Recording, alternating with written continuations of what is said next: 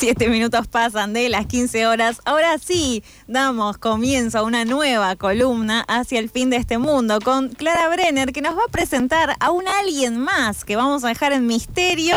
Eh, así la presenta ella. Hola, Clary, ¿cómo estás? Buenas. Eh, quien tenemos el honor de recibir hoy es Jessie Gentile. Eh, que creo que se va a presentar ella misma porque lo va a hacer mejor que nadie. Hola, Genies, gracias por la invitación, en serio. sin tanto título, digamos, ¿no? Tengo el doctorado en calle. Hermoso, una guerrera. Eh, Jessy, habíamos hablado un poquito de que nos ibas a, quizás contar un poquito qué está pasando, bueno, mañana, el 22 de abril, Día de la Tierra, eh, por qué se está marchando, cuál es la coyuntura actual. Sí, bueno, en realidad sobran los motivos para movilizarnos y más en el Día de la Tierra, una tierra que grita y que marcando todos los territorios, no solamente en Argentina, sino en el mundo, los flagelos que estamos sufriendo, no solamente la crisis climática, sino también como la propia crisis climática se viene combinando como un efecto pinch en América Latina con lo que es el extractivismo es decir, con mayores niveles de saqueo, de contaminación, de despojo sobre nuestros territorios. Hablamos, y tiene nombre y apellido, megaminería, fracking, industrialización animal, estamos hablando del agronegocio, es decir, una política y una orientación ligada a la extracción permanente de nuestros bienes comunes al servicio de ponderar la, ganancia del 1% de un sector minoritario eh, llevándose puesto no solamente los bienes comunes, sino también las comunidades y la salud. Entonces, en el Día de la Tierra, donde también se está invocando la huelga mundial climática, qué mejor que salir a las calles para reclamar la justicia ambiental, la justicia social, exigir un recambio en el modelo de producción eh, y fundamentalmente que se vayan todos los proyectos contaminantes que solamente buscan como fin el lucro, eh, lejos está de poder garantizar algún tipo de razón social de su producción. ¿sí? No se produce nada para poder resolver las necesidades sociales de la población. Todo lo que producen y quieren llevarse es al servicio de seguir saqueando y capturando dólares al servicio del Fondo Monetario y negocios privados. Y frente a toda esta problemática que eh, muchos sabemos que existe y hay distintas acciones, ¿no? Frente a eso. Eh, bueno, ¿qué pasa en la acción en la calle en esta ocasión en particular?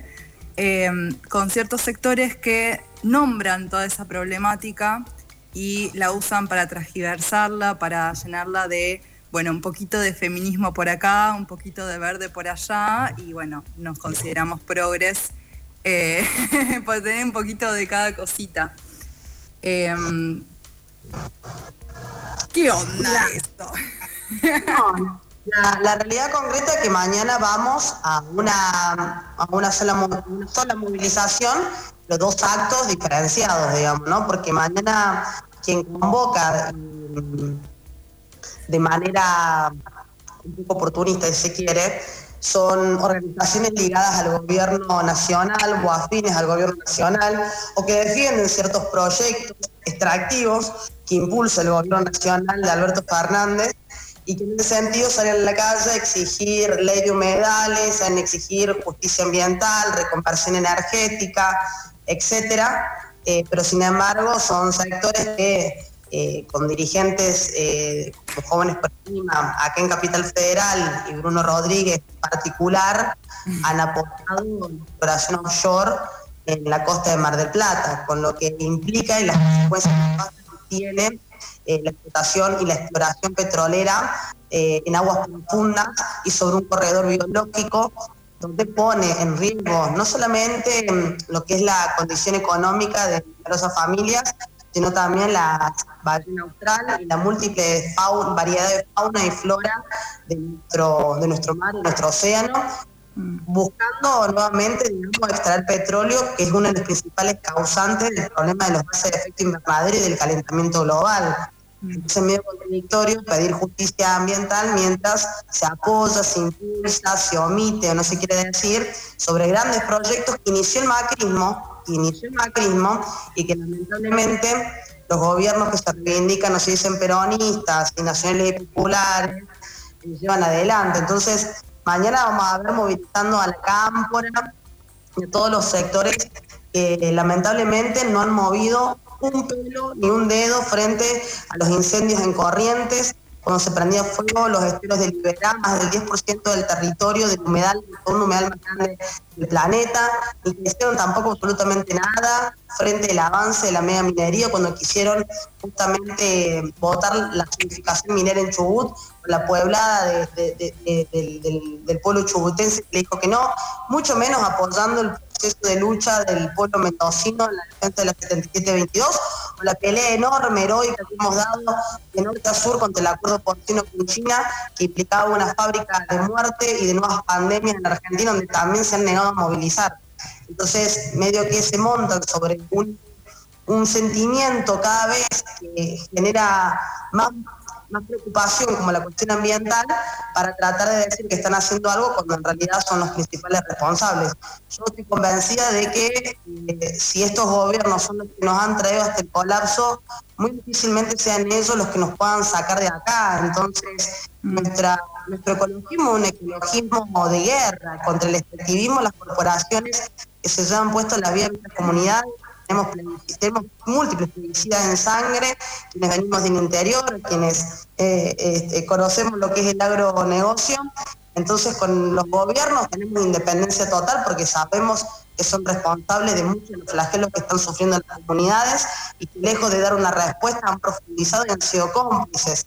Entonces impugnamos nosotros lamentablemente la orientación de jóvenes por el clima, de Ecohouse, de organizaciones que tienen lazos y defienden al gobierno, que han hecho esta campaña electoral eh, el año pasado, donde nos prometían que iban a sacar la ley de humedales y la ley de humedales sigue durmiendo, mientras rápidamente avanza la ley del agronegocio, mientras rápidamente avanza la ley de hidrocarburos, es decir, una serie de leyes que van a traer mucho más um, colapso y desastres sobre la vida de las comunidades y sobre nuestra salud. Entonces, vamos a una misma movilización con consignas distintas, porque nosotros nos hacemos responsables no solamente a las corporaciones que contaminan, sino a quienes les dan el permiso y el aval para que puedan asentar en nuestro territorio y nos apañan y, permiten que nos despojen. Entonces también hacemos responsables a los gobiernos, hacemos responsables al Estado y obviamente con una bandera clave que es mar libres de petróleo, Entonces vamos a una misma movilización de de Mayo a Congreso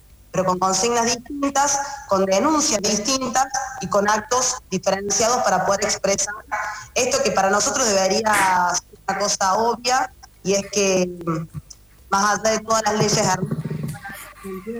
que hace falta cambiar el modelo de producción. Y esto hay una estructura en común también eh, que tienen tantos jóvenes por el clima, House, que también tiene Shell de repente, que es de repente eh, decir, no, bueno, que estamos en esta cierta situación eh, y pintar todo de verde, ¿no? Como si fuese, si fuese únicamente necesario salir un día, el Día de la Tierra, a mostrar banderas verdes cuando en realidad se está apoyando una estructura, ¿no? De, que, lo está llevando a El greenwashing, básicamente. Greenwashing, exacto. Está bueno para mm, eh, traer esto, no para bardear por bardear, sino como para no caer en esa trampa, eh, porque puede ser medio confuso. Y utilizan términos incluso, ¿no? Como que, mm, que remiten a una emocionalidad colectiva, eh, que es muy fácil caer en eso, siento todo un sentir de la juventud, del despertar, que es como ahí rozando el geronto odio, siento también, como si no hubiese lucha, ¿no? Antes de, los jóvenes, y también como que recaiga todo en las manos de las jóvenes también. Em, algo medio importante, me parece clave resaltar de lo que decía Jessy recién, es por ejemplo lo de la ley de humedales. O sea, fue parte de la campaña de elección del gobierno de Alberto Fernández, ¿no? De queremos esto por un mundo mejor, digo, y un montón de otras cosas que tal vez son para hablar en otro tipo de columnas. Em, y claro, y la ley de humedales se cayó, básicamente, y hubo que volver a, meterla en el Congreso para que además ahora siga durmiendo, porque igual no hay comisiones conformadas directamente. Sí, mientras la ley de humedales duerme... Eh, se incendia medio país, claro. Se medio país se precarizan los brigadistas, que son los que están al frente del, fuego, combatiendo los incendios, que cobran 40 mil pesos por mes. Es todo un dato en este país, quienes están al frente del ecocidio cobran 40 mil pesos por mes eh, sin aumento de salario, sin condiciones, sin mochilas, es decir, no tienen el equipamiento necesario, no hay ninguna política de prevención del fuego y además que son intencionales, hay que decirlo con eh, toda la letra, son incendios intencionales para cambiar el uso del suelo para justamente poder utilizarlo para la agroganadería. Entonces, hoy nosotros lo de la ley de humedales urge para declarar de manera intangibles a nuestros humedales. Es decir, toda la actividad extractiva y que cumplan el rol que tienen que cumplir, que justamente es de eh, regulador de los ecosistemas, regulador de la vida, para frenar inundaciones y para generar la biodiversidad necesaria para que podamos seguir sosteniendo ecosistemas fundamentales para el ser humano y para la biodiversidad. Ahora, en eso, no toman ninguna medida preventiva, precarizan a los trabajadores que están en frente del, incendio, te meten por el Congreso la ley de agronegocio que lo que te plantea es duplicar las exportaciones en el próximo periodo.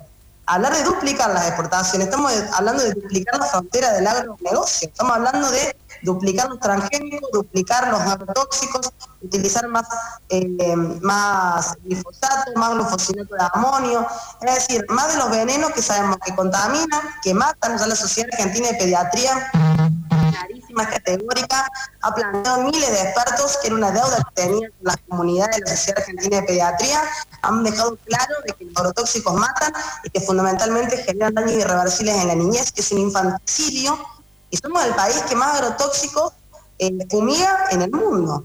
Más de 500 millones de litros eh, al año. Entonces, eh, es todo un marco, es todo un combo que hace que eh, hoy más que nunca vimos la pelea por un modelo agroecológico 100% agroecológico, en otro verso que nos tratan de vender estos sectores greenwashing, eh, bueno, que puede convivir el agronegocio con la agroecología, eso es una mentira garrafal porque el agronegocio hoy tiene más de entre 25 y 30 millones de hectáreas sembradas de commodities, es decir, el gran porcentaje de la tierra en Argentina está al servicio de producir soja, trigo y maíz transgénico para alimentar animales, no para alimentar personas. Entonces, la agroecología es muy reducida, está ligado solamente a algunos sectores campesinos y trabajadores de la tierra, como UTT y otros que se ponen eh, el laburazo ese al hombro, pero que no tienen tampoco los recursos necesarios para poder avanzar, porque no tienen una ley de acceso a la tierra, que sería fundamental para poder justamente avanzar en tener alimentos sanos, accesibles y baratos para el conjunto de la población. Entonces están todos haciendo al revés. Y hay que decir las cosas como son y desenmascarar las mentiras. Porque lo peor que podemos hacer es que en pleno siglo XXI sigamos diciendo que con este modelo se va a terminar la pobreza, que primero está la pobreza y después está la cuestión ambiental, etcétera. Mm. Jessy, em, vos vas a, bueno, la red ecosocialista a la que haces parte, van a tener un evento este sábado. Sí, vamos a estar haciendo varios eventos. Resulta que este año la red ecosocialista cumple 10 años. Nosotros nos fundamos al calor de lo que fue el conflicto de Monsanto en Malvinas, Argentina, donde después de cuatro años de una lucha muy zarpada logramos estar al de los tóxicos eh, de, nuestra, de nuestra ciudad, de nuestra provincia, y en ese marco vamos a estar haciendo diferentes eventos.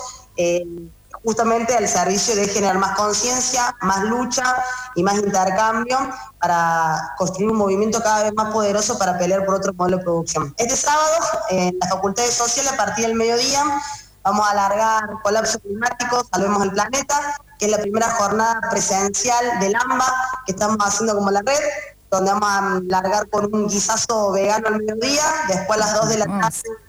Sí, sí, sí, piolazo. Así hacemos comunidades desde, que empieza. Eh, a las 2 de la tarde empezamos con la apertura con un compañero que acaba de llegar de Costa Rica, que viene dando también, eh, la pelea con pueblos originarios y campesinos allá. Eh, y a las 3 largamos con los talleres simultáneos, donde viene el Liche Folguera al taller de ciencia y colapso climático, donde vienen los compañeros del colectivo El Reciclador, que van a estar en el taller conmigo sobre mal comido, el negocio y ecohuerta, compañeros del Garraham sobre salud, patologías del extractivismo, movimientos sociales y cambio climático, una serie de talleres Así que invitadísimos todos los que quieran participar. Sería el preencuentro de cara al encuentro mundial que hacemos en mayo con diferentes compañeros de todo el mundo. Así que bueno, se viene picante este año, en todos los sentidos. Hermoso. Y hay otro evento más también el sábado 23 y, y domingo 24 para quienes puedan en distintas zonas. Es el tercer encuentro plurinacional de naciones, pueblos, identidades indígenas, afrodescendientes, inmigrantes y diversidades. Eh, van a haber charlas, talleres, peñas, música, arte, va a estar re hermoso. Así que nada, fin de súper completo con un montón de actividades. Eh, bueno, nada. nos encontramos entonces la semana que viene. Se vino con de todo esta columna. Me gusta esto de les invitades, así que seguiremos charlando de esto en los próximos días. Hermoso, gracias. Gracias a ustedes, chicas, por el espacio. Se iba entonces Clara Brenner, Jessy Gentile esta semana en Hacia el fin de este mundo, haciendo la columna de ecofeminismo aquí en eso que falta.